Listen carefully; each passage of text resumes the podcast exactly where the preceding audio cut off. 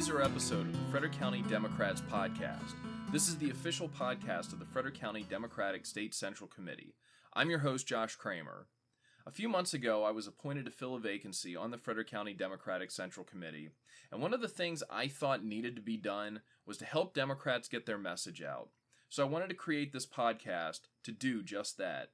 The first three episodes are conversations that I had with my colleagues on the Central Committee, in which we try to answer the questions what is the Central Committee and what does the Central Committee do?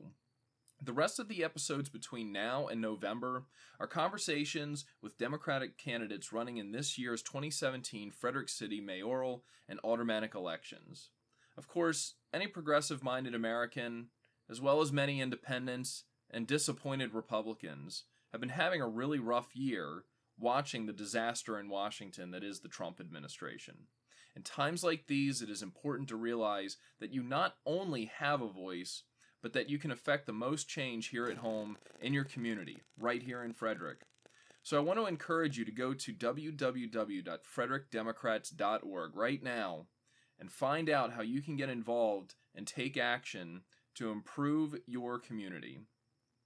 The Democratic Central Committee always needs volunteers. If you don't have the time in your busy schedule to volunteer, we have excellent contribution options such as Club Blue.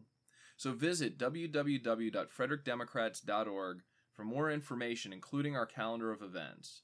If you are looking for a political home, a party that seeks to improve our community in meaningful ways, Frederick Democrats have what you're looking for. And check back soon for more podcast episodes. You can also follow the Central Committee on Facebook and Twitter at Fred Dems and join the conversation on the Frederick County Democratic Party Facebook page.